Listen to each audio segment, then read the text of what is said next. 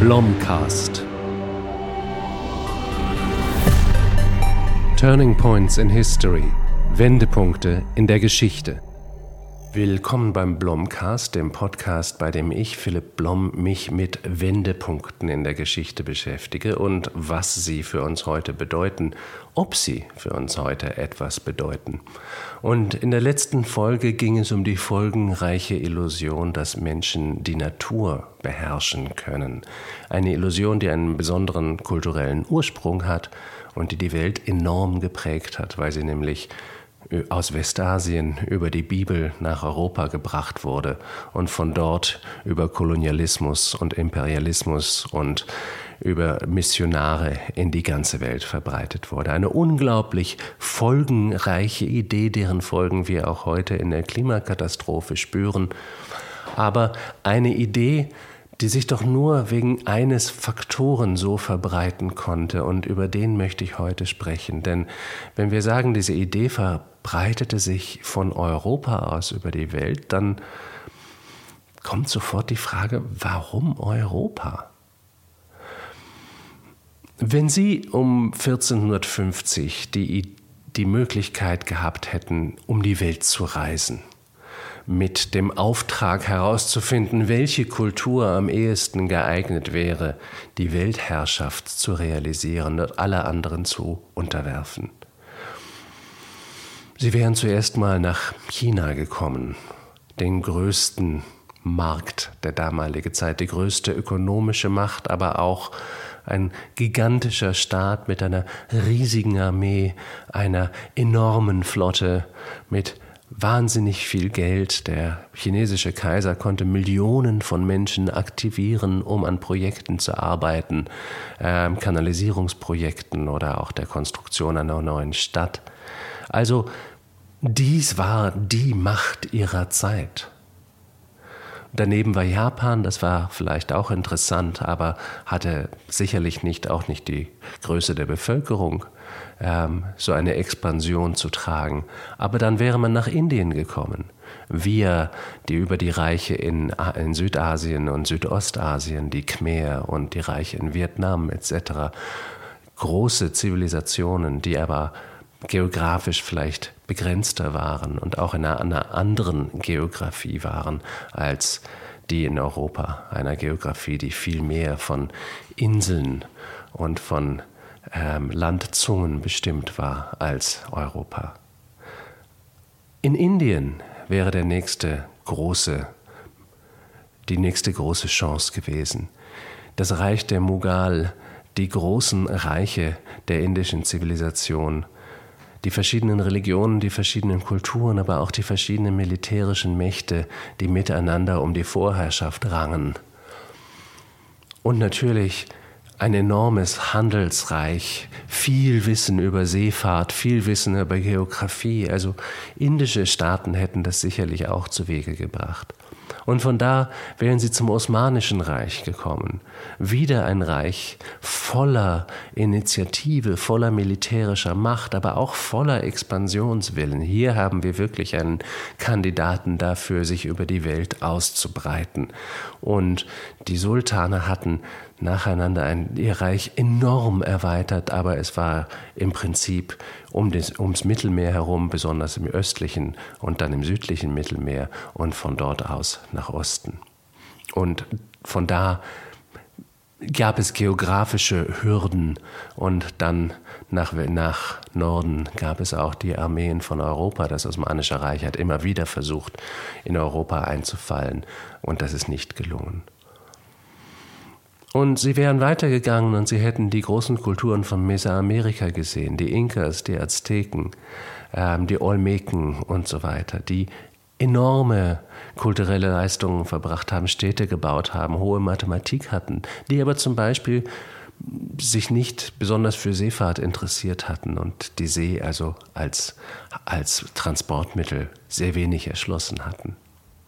Trotzdem Sie haben sich all diese Zivilisationen angesehen. Sie sind vielleicht in den Pazifik gegangen und haben da große Seeleute, große Navigatoren kennengelernt, nämlich die Pazifikerkulturen, wie zum Beispiel die Maori in Neuseeland, die über Tausende von Kilometern in offenen Kanus über den Pazifik gefahren sind, und zwar hin und her und mit den Sternen navigiert haben. Das heißt, eine enorme Höhe von, von Seefahrt erreicht hatten. Und dann kommen sie nach Europa und zum Beispiel das mit der Seefahrt ist dann nicht so aufregend. Das sind kleine Schiffe, die immer entlang der Küste fahren müssen, weil sie für die Hochseen nicht geeignet sind. Ähm und Europa ist provinziell, schmutzig, arm und zerrissen, fragmentiert. Europa ist eigentlich noch eine poströmische Situation. Das große, zivilisierte römische Reich war zerbrochen und übrig geblieben waren die ehemaligen Provinzen, die jetzt miteinander in Machtkämpfen lagen und einander nicht in Ruhe lassen konnten. Und alles, was noch funktionierte, war im Prinzip römisch ähm, denn die katholische Kirche hatte die römische Bürokratie, die römische Organisationsform und sogar viel der römischen Infrastruktur an Straßen und Gebäuden übernommen. Europa hatte eine starke Nord-Süd, ein starkes Nord-Süd-Gefälle. Die Kultur fand im Prinzip im Süden statt, im Mittelmeerraum. Da wurde gerade die Renaissance geprägt und da gab es Energien, um neu anzufangen. Da gab es den Melting Pot zwischen im Mittelmeer, zwischen dem Osmanischen Reich, dem Ende der Seidenstraße, den afrikanischen Königreichen und den europäischen Königreichen. Da passierte wirklich viel. In Nordeuropa war eigentlich relativ viel weniger los. Ja, es gab die Klöster und die Kathedralen und es gab stolze Städte. Aber wenn man das vergleicht mit dem, was im Römischen Reich schon gewesen war, dann sieht man, es war sicherlich nicht mehr. Es war im Gegenteil viel weniger. Und öffentliche Bäder oder öffentliche Bibliotheken waren nirgendwo zu sehen. Nein, das war ein kultureller Rückschritt. Es ist heute modern zu sagen, das Mittelalter war weder ein Mittelalter noch ein dunkles Zeitalter und es war es hat eine faszinierende und hohe Zivilisation und das mag so sein, aber verglichen mit dem römischen Reich und auch seiner militärischen Macht, auch seiner Strahlkraft, war es natürlich enorm zurückgegangen. Warum also hat diese ärmliche, dreckige Provinz gerade die Welt erobern können? Nun ja, erstmal, weil es die waren, die es versucht haben, im Gegensatz zu den anderen. Es ist nie ein chinesisches Schiff an der europäischen Küste gelandet oder ein Schiff von mesoamerikanischen ähm, Seefahrern an der europäischen Küste gelandet, um ähm, hier ein Land als ihr Territorium zu beanspruchen. Aber es gibt auch andere Faktoren und die sind sehr interessant, denn man hört immer wieder eigentlich, was die Europäer ihnen die sozusagen die, die, den den Vorteil gegeben hat, den Vorsprung gegeben hat, das war nicht Technik oder das war auch Technik, es war Technologie, aber es waren vor allen Dingen auch europäische Ideen. Aber eigentlich waren keine der Ideen, die die Europäer mitbrachten, neu. Die meisten dieser Ideen waren seit der Antike bekannt und andere Kulturen hatten andere, aber nicht weniger komplexe Ideen. Daran kann es also wenig gelegen haben. Aber wenn wir uns ansehen, die beiden stärksten Kandidaten, China und das Osmanische Reich, dann sehen wir ziemlich gleich, warum diese Kandidaten sich auch wieder aus dem Wettbewerb nehmen. Denn erstmal war es damals für die Projektion von Macht gar nicht besonders von Vorteil, ein großes Reich zu sein. Ein Reich mit einer enormen Ausdehnung heißt, es hat auch eine sehr lange Grenze. Diese Grenze wird immer wieder angegriffen von äußeren Mächten oder vielleicht auch nur von räuberischen Horden, die ein Dorf verbrennen und dann wieder verschwinden. Aber es wird in diesem Reich auch provinzielle Rebellionen geben, die dauernd kontrolliert werden müssen. Das heißt, viel von der militärischen Macht dieses Reiches ist schon im Inneren des Landes gebunden. Und dann gibt es weitere Faktoren.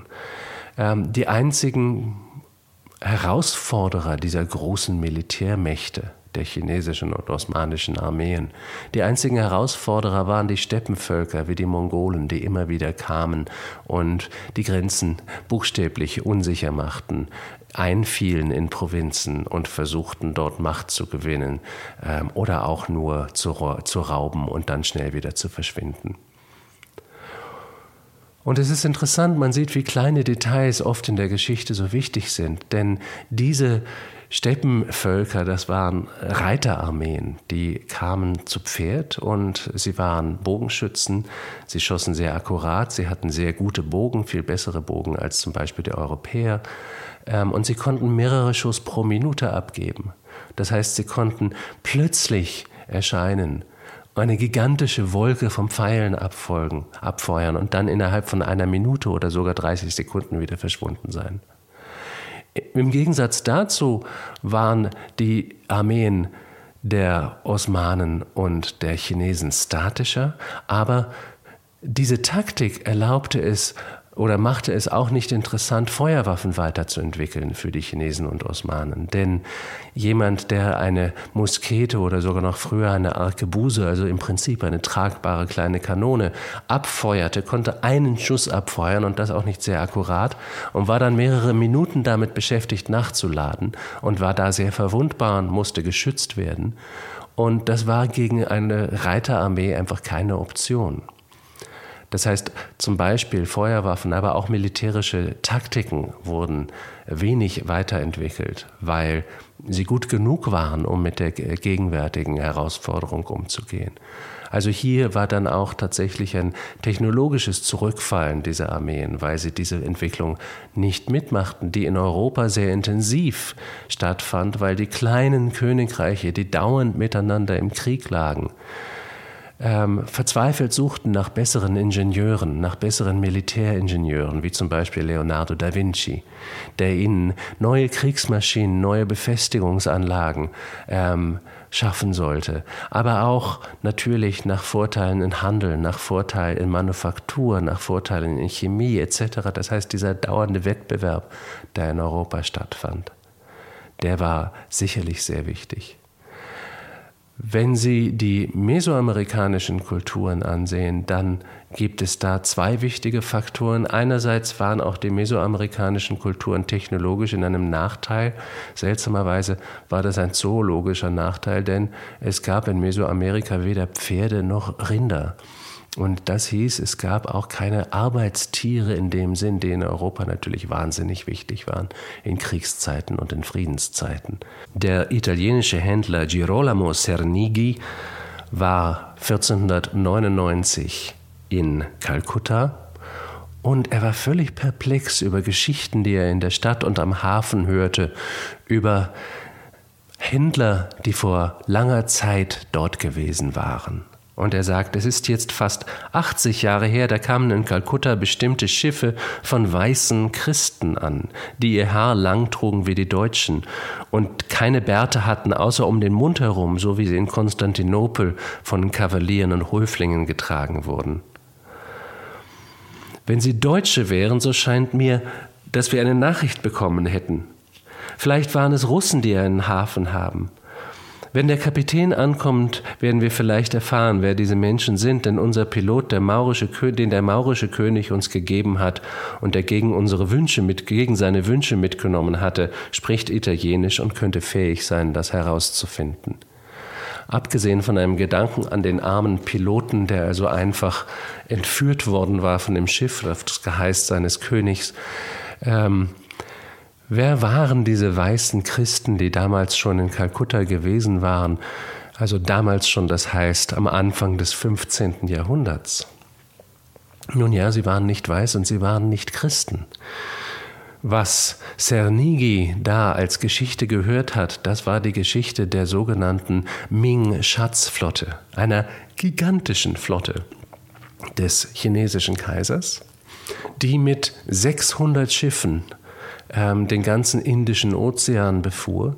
Schiffe, die zum Teil über 60 Meter lang waren, sechs Masten hatten. Diese Flotte trug eine Armee von 28.000 Soldaten mit Pferden, mit Musikkapellen, mit Tänzern, mit Priestern, mit Bürokraten. Dies war ein kleiner Staat, der da auf der See unterwegs war. Und China projizierte massiv Macht. China ähm, baute Handelsstützpunkte auf. In Indien, in Indonesien, in Sri Lanka, bis an die Küste von Ostafrika. Aber es war nicht das Interesse der chinesischen ähm, Schatzflotten, diese Länder zu unterwerfen, zu besetzen oder auch ihre Religion einzuführen. Sie wollten Tribut und die Schatzflotte kam alle paar Jahre und forderte Tribut und wer diesen Tribut leistete, der hatte ein gutes Leben mit diesen chinesischen Herren und wer das nicht tat, der lernte sehr schnell, wie hart die Chinesen zuschlagen konnten, wenn sie ihre Wünsche durchsetzen wollten. Wenn die ersten portugiesischen Schiffe, die es um Afrika herum und bis nach Asien schafften, in eine Welt einer bestehenden chinesischen Kolonialmacht gekommen wären, dann hätte es keine Kolonisierung Asiens, keine europäische Kolonisierung asiatischer Länder gegeben. Aber die Tatsache war, dass kurz nachdem diese enorme Machtausbreitung stattfand, ein politischer Streit ausbrach in Peking und der Admiral der Schatzflotte war ein Eunuch, übrigens ein Muslim, der also zur Fraktion, zur höfischen Fraktion der Eunuchen gehörte und diese Fraktion hatte in einem großen Machtkampf das Nachsehen und damit waren auch alle Projekte jetzt gefährdet, die von den Eunuchen gesponsert wurden. Und eines davon war die Schatzflotte mit dem Resultat, dass der Kaiser nicht nur befahl, die gesamte Flotte zu zerstören, sondern es auch unter Strafe stellte, große Schiffe zu bauen und auf die hohe See zu fahren und alle Dokumente die sich damit beschäftigten, beschlagnahmt und verbrannt oder anders wie zerstört wurden, sodass wir tatsächlich sehr wenig darüber wissen. Aber auch dieser historische Zufall hat natürlich Europäern geholfen, dann in Asien Fuß zu fassen. Was auch sehr wichtig war für die Europäer, war die lange Küste. Viele europäische Länder hatten Zugang zum offenen Ozean und konnten deswegen, wenn sie schon in Europa nicht mehr Land bekommen konnten, weil einfach zu viele Kulturen oder zu, zu viele Gesellschaften nebeneinander lebten in Europa. Das heißt, Expansion innerhalb von Europa war nicht möglich, aber Expansion außerhalb von Europa war möglich und war auch relativ leicht, im Gegensatz zum Beispiel zum Osmanischen Reich, das keinen Hafen zum offenen Ozean hatte, außer in Aden, im südlichsten Zipfel der, der ähm, arabischen Halbinsel, aber sonst nur Zugang hatte zum Mittelmeer, das es zwar dominieren konnte über Jahrhunderte, aber gleichzeitig eben aus dem es nicht hinauskam, denn da ist immer Gibraltar und wer Gibraltar kontrolliert, kontrolliert auch diesen Ausgang. Das heißt, die Osmanen konnten diese globale Domination gar nicht versuchen, weil ihnen der Zugang zum offenen Ozean fehlte. Was also Europäer, Europa tatsächlich ermöglicht hat, diese globale Domination zu beginnen, das waren wohl kaum seine Ideen, wenn auch vielleicht die Idee, dass die Erde unterworfen werden muss und dass es eine göttliche Aufgabe ist zu missionieren, da eine gewisse Rolle gespielt hat. Aber sonst war es hauptsächlich der historische Zufall. Der Zufall der Mikroben und der Viren, den die, Europä den die, die, die Europäer mit einschleppten. Übrigens hat sich Südamerika revanchiert mit der Syphilis, die dann nach Europa eingeschleppt wurde. Der Zufall, dass die Ming-Schatzflotten aufgegeben hatten, ein bestehendes Kolonialreich zu erhalten, der Zufall, dass Europa besonders viel Küstenlinie hatte und ein fragmentierter Kontinent war von kleinen Reichen, die einander bekämpften, von denen keines groß genug war, allein die Domination zu übernehmen. Tatsächlich hat die Zerrissenheit von Europa damals dafür gesorgt, dass Europa die Technologien entwickeln konnte, die es Europa dann ermöglichten, eine Dominanz aufzubauen und gleichzeitig ist das Ende dieser europäischen Dominanz wieder davon gekennzeichnet, von dieser Zerrissenheit und diesem Streit. Denn diese Zerrissenheit und dieser Streit, die haben sicherlich dafür, dazu geführt, dass Europa in der Entwicklung neuer Technologien führend war für lange Zeit.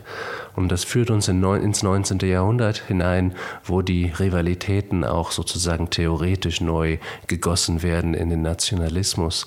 Und es mündet in zwei Weltkriegen, die die Domination Europas in der Welt effektiv beenden. So können Zufälle in der Geschichte eine enorme Rolle spielen und gleichzeitig auch kulturelle Kontinuitäten über Jahrhunderte enorme Wirkung entfalten. Das war's für heute. Ich freue mich wie immer, Ihre Kommentare zu lesen, von Ihnen zu hören. Sie können diese Episoden liken, Sie können es abonnieren und Sie können auch Ihren Freundinnen und Freunden, Verwandten und Intimfeinden davon erzählen, davon schwärmen und ihnen sagen, sie sollen den Blomcast hören. Ich möchte mit so vielen Menschen wie möglich in Kontakt treten und in Dialog treten und ich freue mich von Ihnen zu hören und ich freue mich auch, wenn Sie nächstes Mal wieder dabei sind. Für heute sagt Philipp Blom. Auf Wiederhören.